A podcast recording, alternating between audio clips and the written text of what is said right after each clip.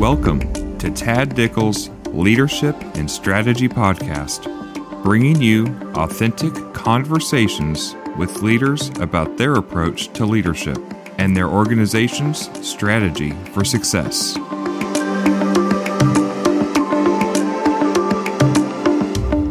Hello and welcome to the Leadership and Strategy Podcast. I'm your host, Tad Dickel, and I'm joined today with our guest, Beth Folz.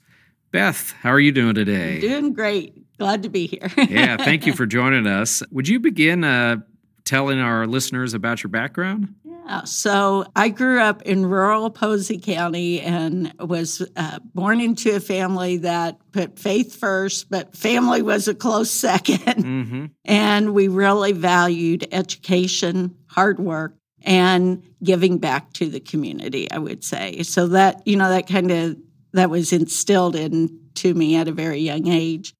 It was a fun childhood, not a perfect childhood, but a fun childhood. And I went to Mount Vernon High School and then wanted to go to IU Bloomington, but my mom said, there's a perfectly good school 1.5 miles away you'll be attending. So I went to ISUE.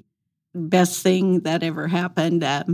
I got a degree in history and political science. And what do you do with a degree in history and political science? You go to law school.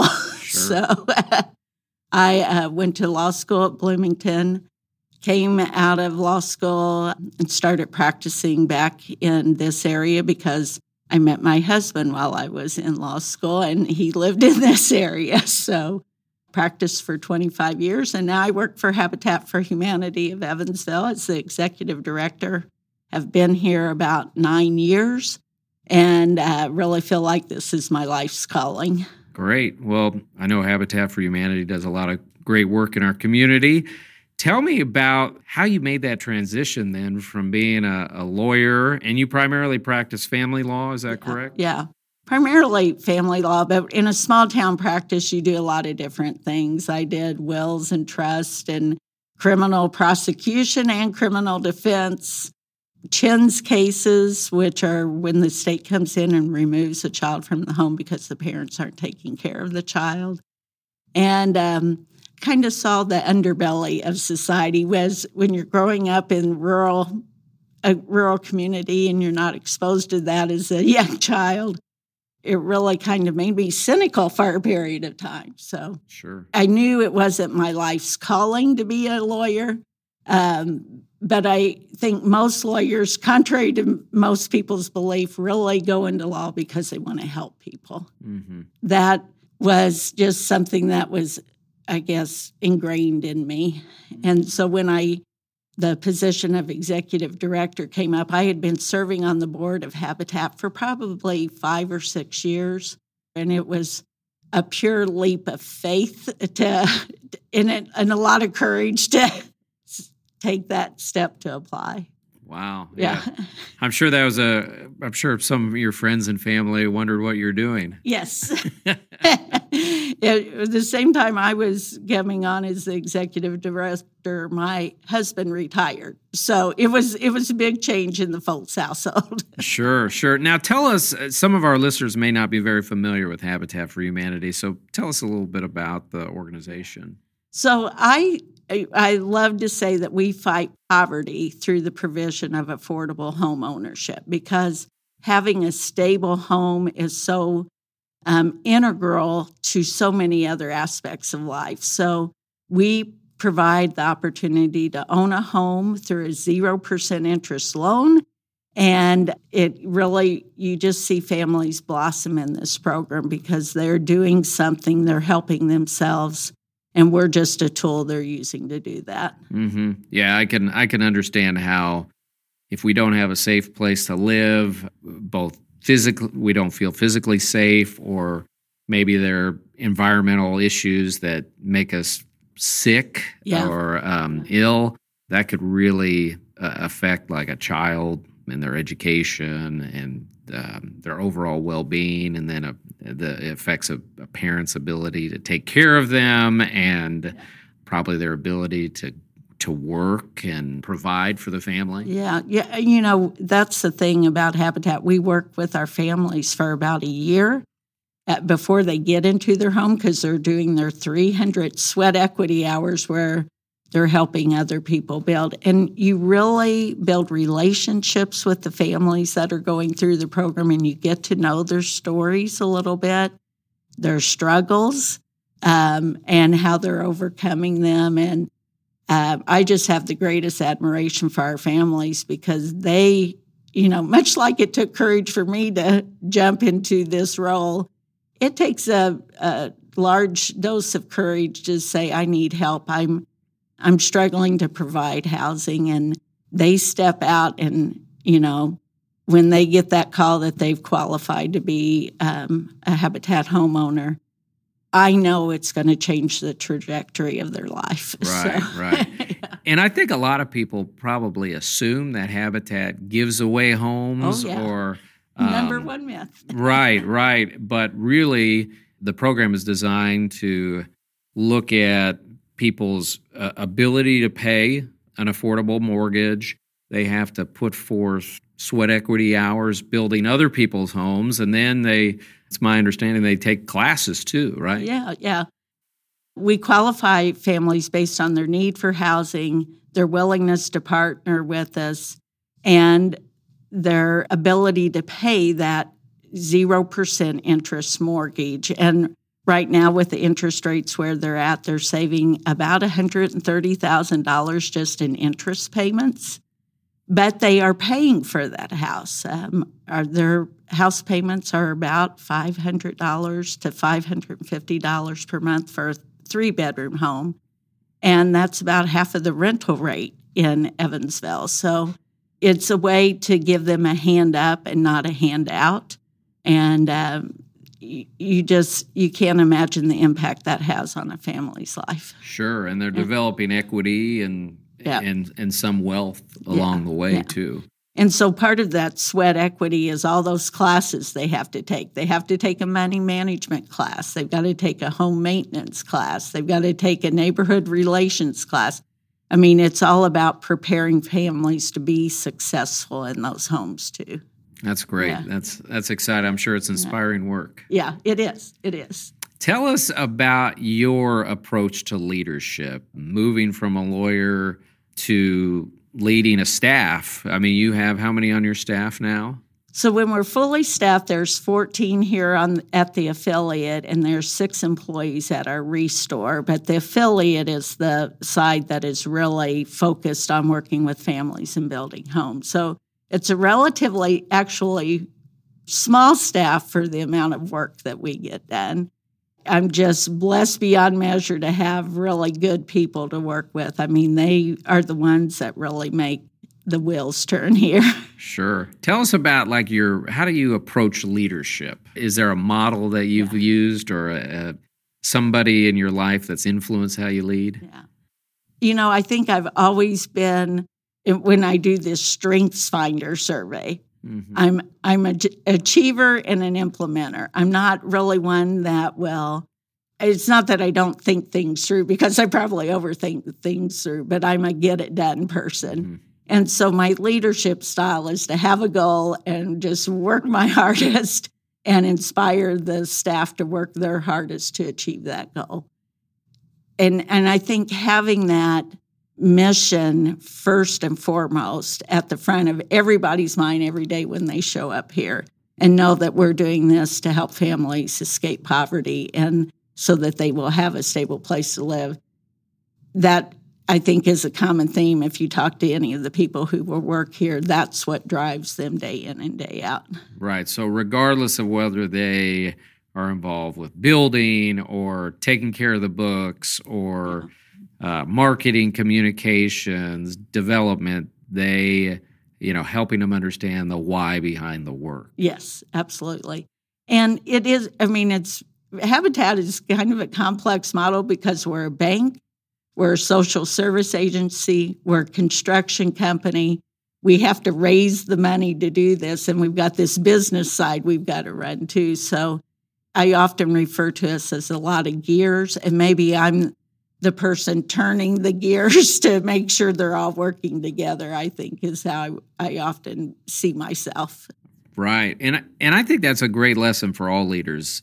we need to think about what inspires people, because they spend so much time working. I mean, as adults, we spend a lot of our life working, and helping them understand the purpose behind the work, that it's not just showing up, clocking in, clocking out, but there's a greater purpose behind what we do. And if we can connect people to that, I think they're more engaged, they're more likely to, they're going to be more productive, they're more likely going to stay in their role. Yeah.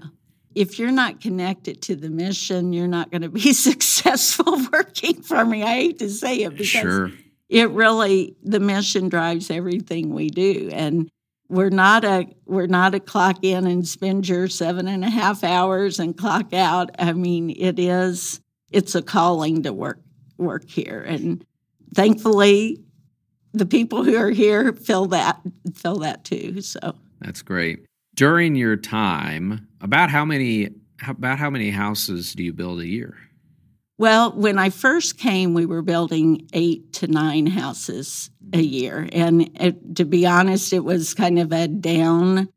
The history of our affiliate was like peaks and valleys. We'd have really strong years and really low years.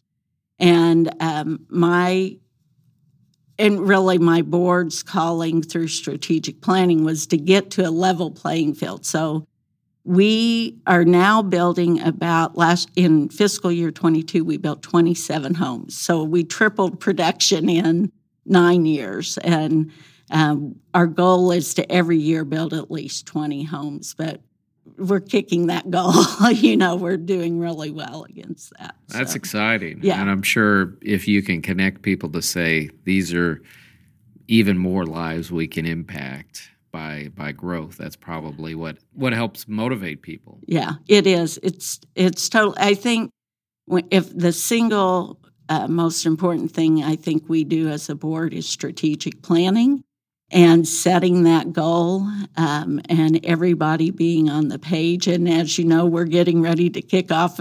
This will be the third strategic plan that I've overseen, and having that goal that's everybody's aiming for is so important to get the wheels moving. And we've had a donor challenge us to double production in the next 5 years, and I'm not sure.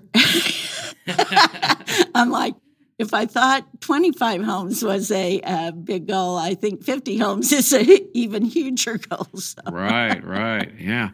What elements of strategic planning then have been really helpful for you as an organization? What about that process? You mentioned having a goal that everybody's working towards. Anything else you want to add to that? Well, I the last time we did strategic planning, which you facilitated, and just super grateful for your gifts and talents coming and surrounding us with that. But doing listening sessions with our stakeholders, most importantly, doing those listening sessions with the families that we're serving, it really gave me insight about what the people who are benefiting from our services, what they valued, and what really is important to this ministry. And I really think change happens through relationships, and those relationships with those families, listening to what they want will always help us improve our program. And I worry sometimes, because we build in low-income neighborhoods, that we're not, we're kind of perpetuating redlining that occurred, back in the 60s. And hearing a family say to me in that one listening session, we don't care where you build, just build, was kind of refreshing for me to hear that, because it calms some of the concerns I had about just continuing to build in low-income neighborhoods. So, yeah. What a good lesson. And so for our listeners, I helped facilitate the previous Habitat strategic plan, and one of the things we sometimes do in strategic planning is we neglect the end user. So the end user is ultimately the person who, benefits from our products or services. And I think it's easy in a business to just ask the employees or to ask the board, what should we do next? Mm-hmm. But how much time are we really spending asking the customer, the people that we serve? I remember having some of those conversations with the homeowners that have benefited from purchasing a home through a Habitat and bringing that experience, I think, to the board's attention, to the staff's attention is really critical, because often we think we have these great ideas and we can solve problems on ourselves, but we neglect the humans that we're really trying to help. Absolutely, absolutely. And, you know, I hold our homeowners up on a pedestal because they've made it through such challenging circumstances that I'm not sure I could have survived or would have survived. And they're taking action to do more or help themselves reach their potential or whatever, however you want to say it. And they've set a goal and they're working for it. So, you know, I just lots of admiration for those folks. And they do know what they need and what they don't need. So, sure, yeah. So this would be kind of a curious question. With people buying homes, do you have many defaults on a mortgage? Yeah. Well, we do. Not a lot, but we do have some. And that was actually when I came in to Habitat, we had about a 30% delinquency rate. Now, we count one day delinquent as if they're one day late, they're delinquent in their mortgages. But there were about 30% of the mortgages we hold were delinquent. We, through this money management course, through budget partners who volunteer their time to work with our families, just helping them get some money management skills, we've whittled that down to about a 10% delinquency rate, and that's from one day delinquent to up to 90.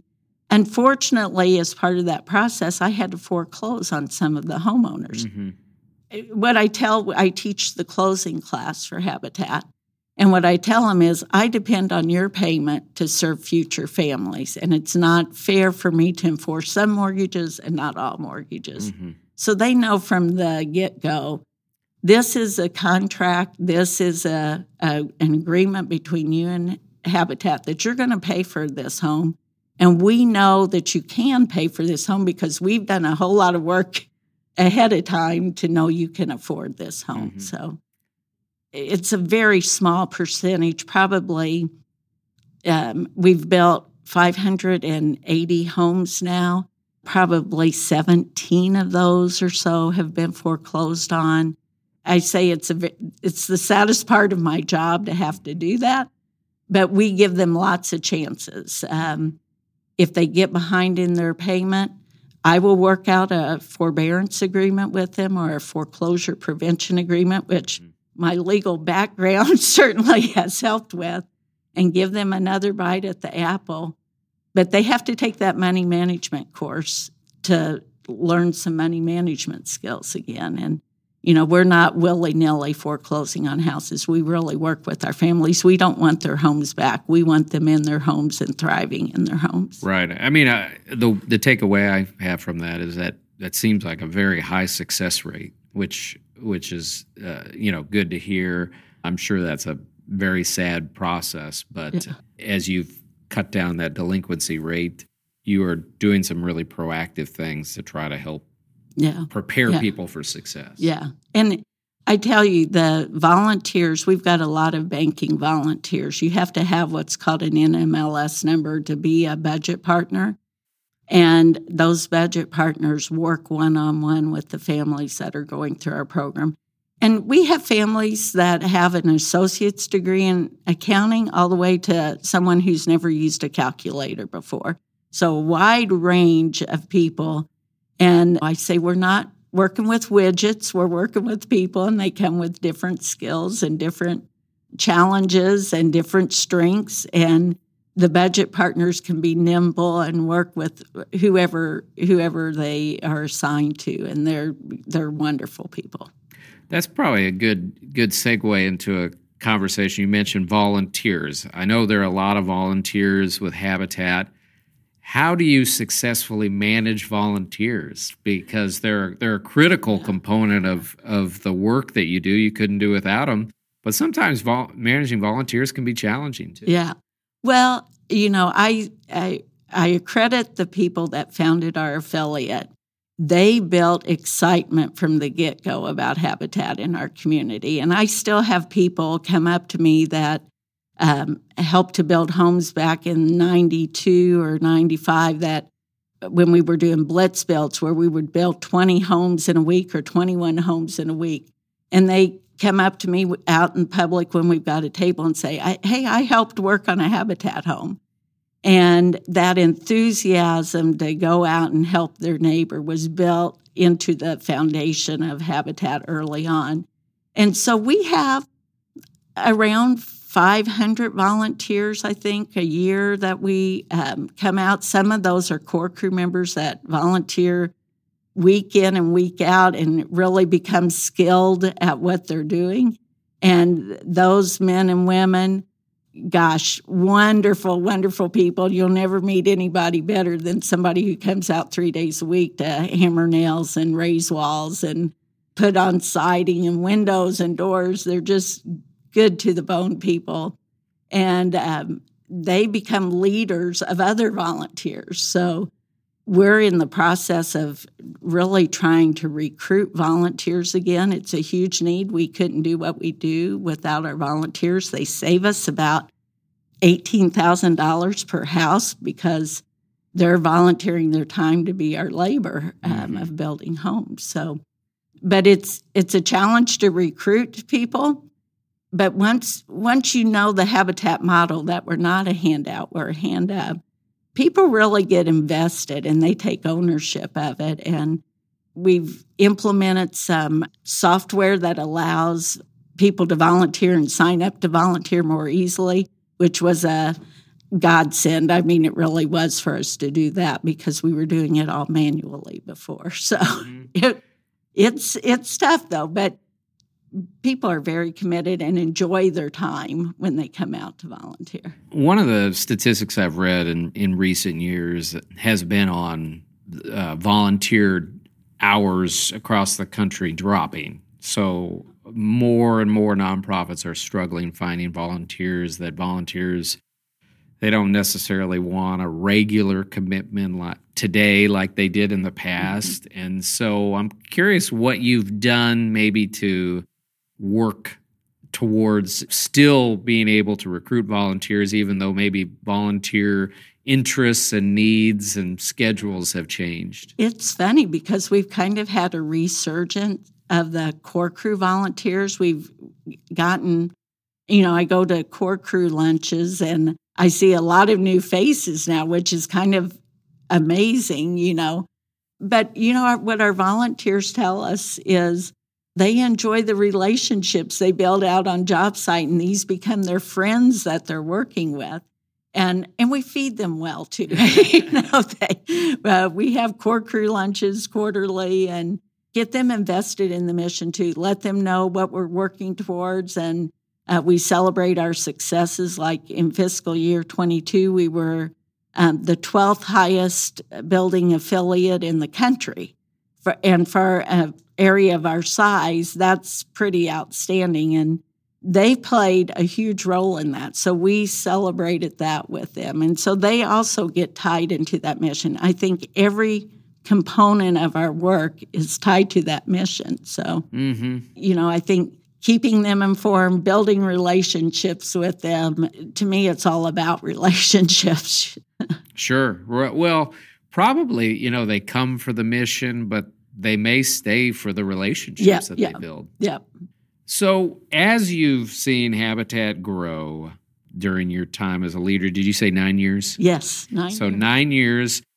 How has your leadership changed then? Coming in as a brand new executive director, you know, what do you know now that you didn't know then?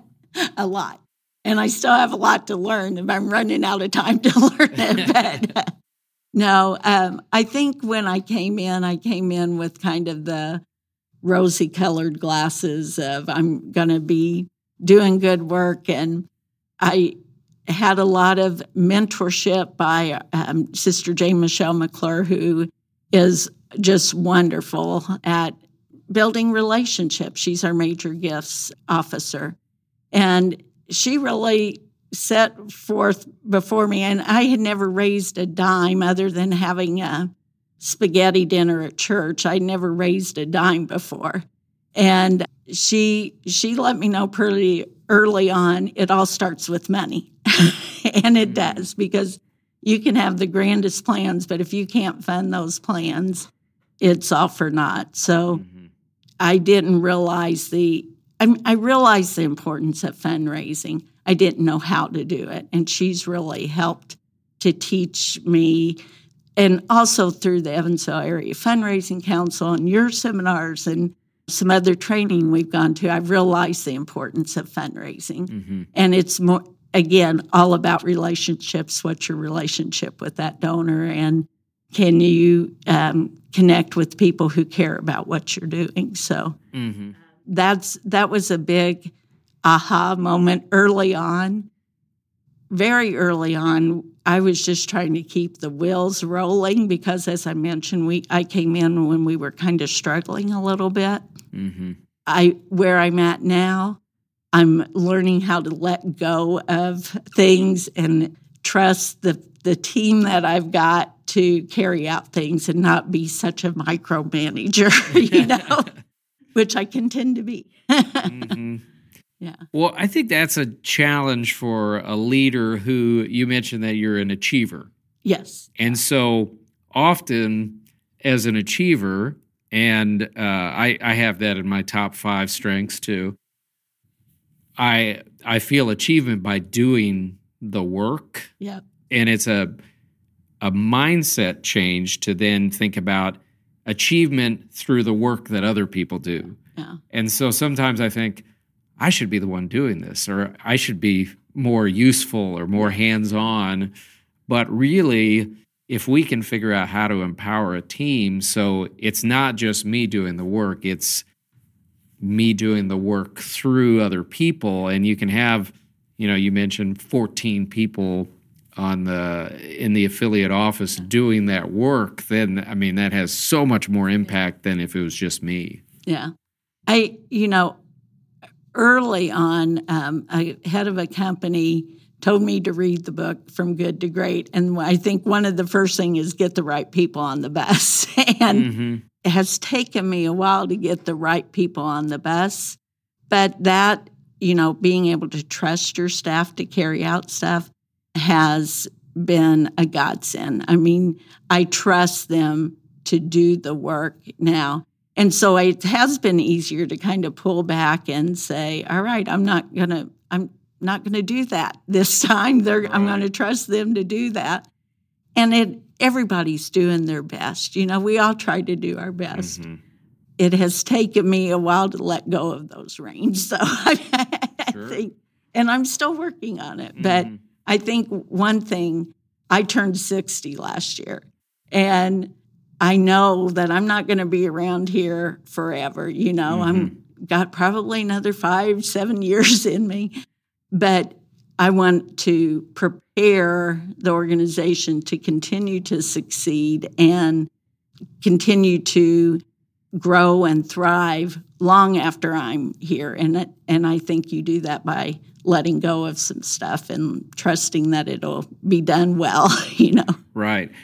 I think there's some ego involved, though, as a leader. I felt it myself when I have conversations with people. Sometimes there is a part of us that thinks this place is dependent on me. Yeah, yeah. But really the sign of a great leader is when we move on, if it's successful without me, or sometimes if it's successful while I'm disconnected on vacation, and it's still... the ship still keeps sailing, then that's a sign that you've really built a team. Yeah. And I can go on vacation now and just disconnect because we have such good team members here. I mean, I really don't see myself as a leader. I see myself as a coworker. Mm-hmm. But I also know there's got to be somebody driving the ship that people are confident in. I can now go and trust that the things will get done that need to be done. And mm-hmm. it's I'm trying to get my ego out of it. It's a learning process. Right, so. Right.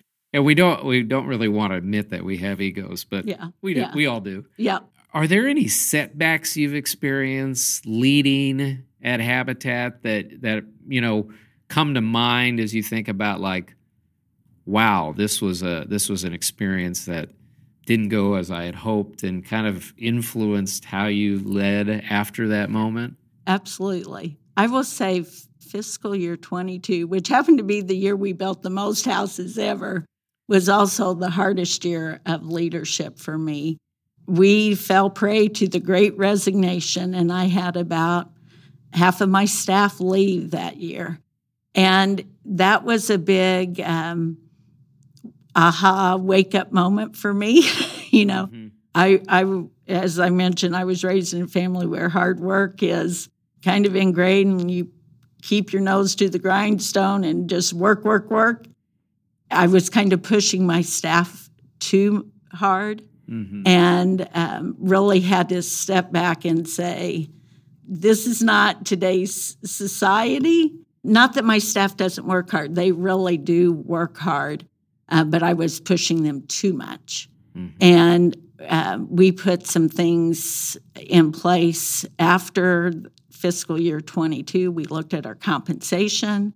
We looked at doing stuff that just for fun, you know, like we went to lunch and watched the NCAA tournament, you know, just to build some camaraderie and have some fun as a staff. We tried to do development kind of things.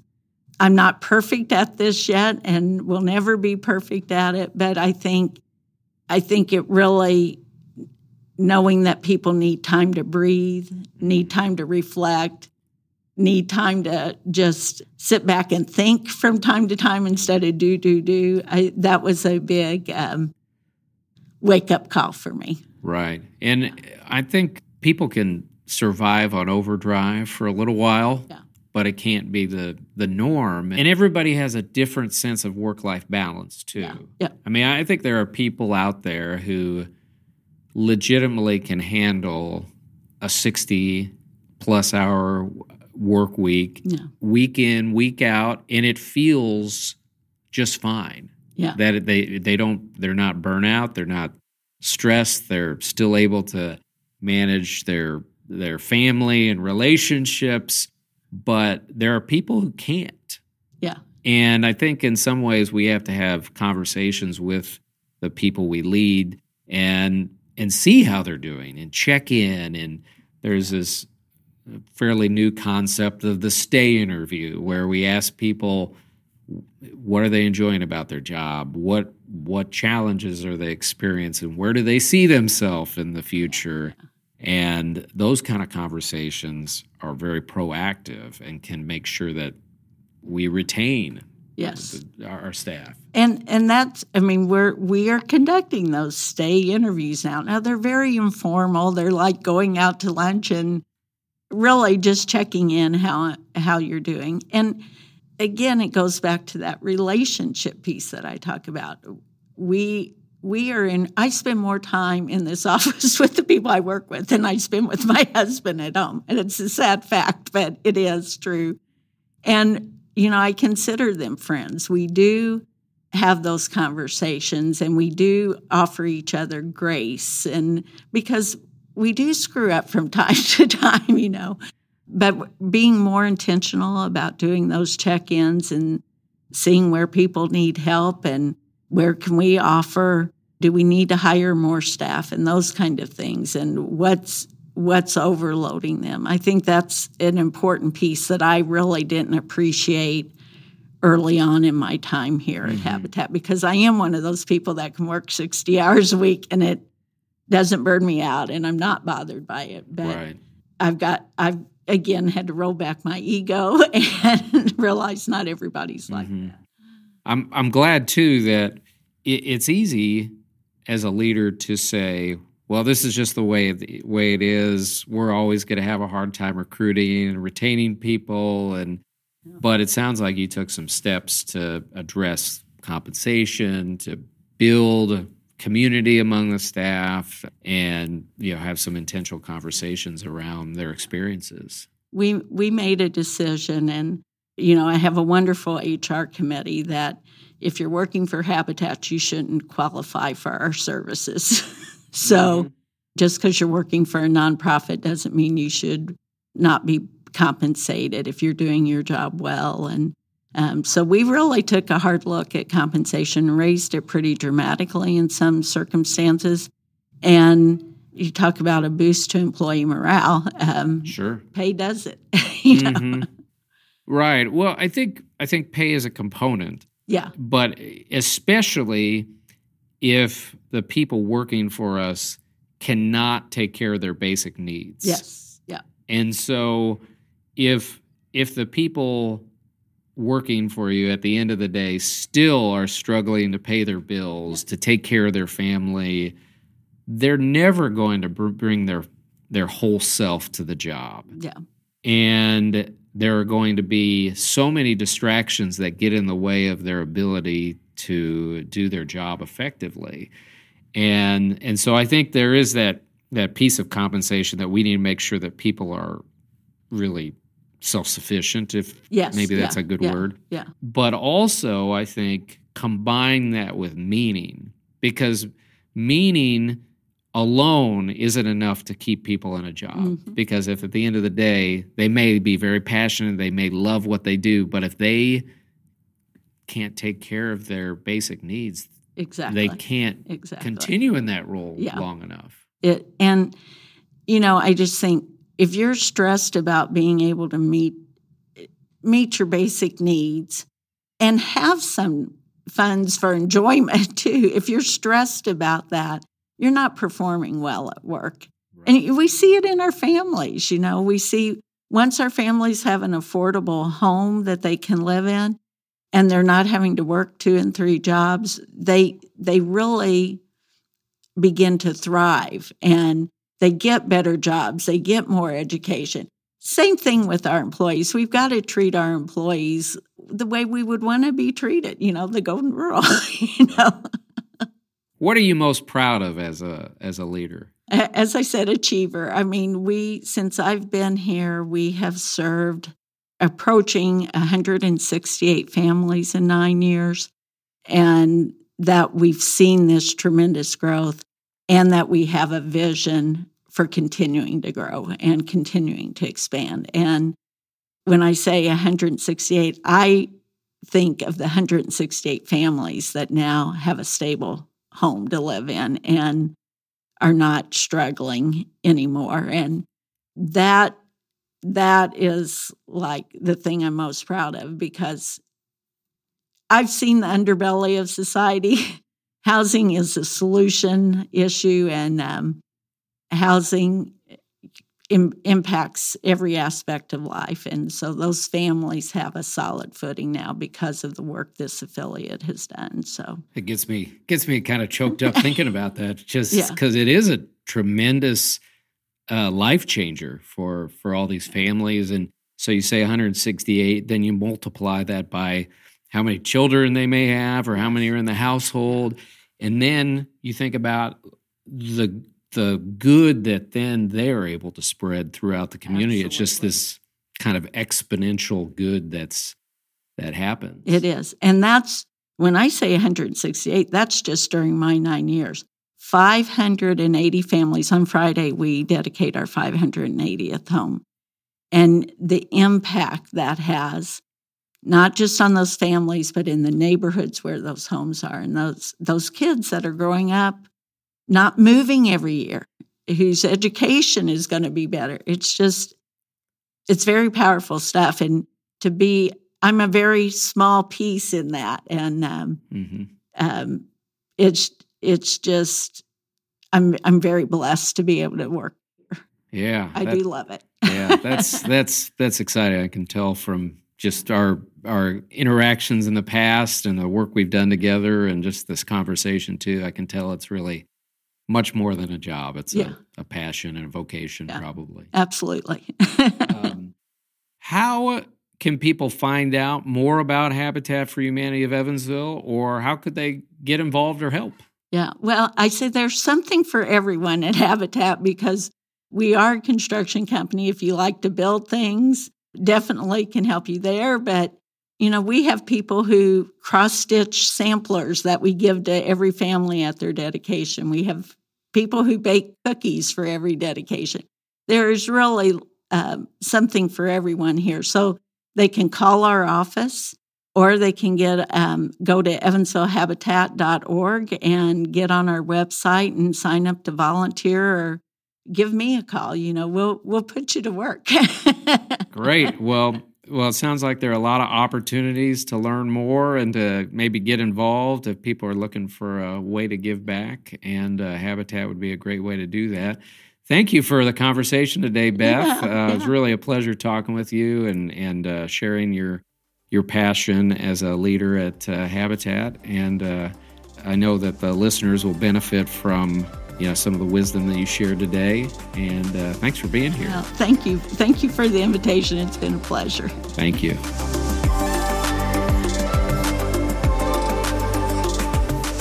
To learn more about Dr. Tad Dickel and the TA Dickel Group, please visit TADickel.com. Thank you for joining us.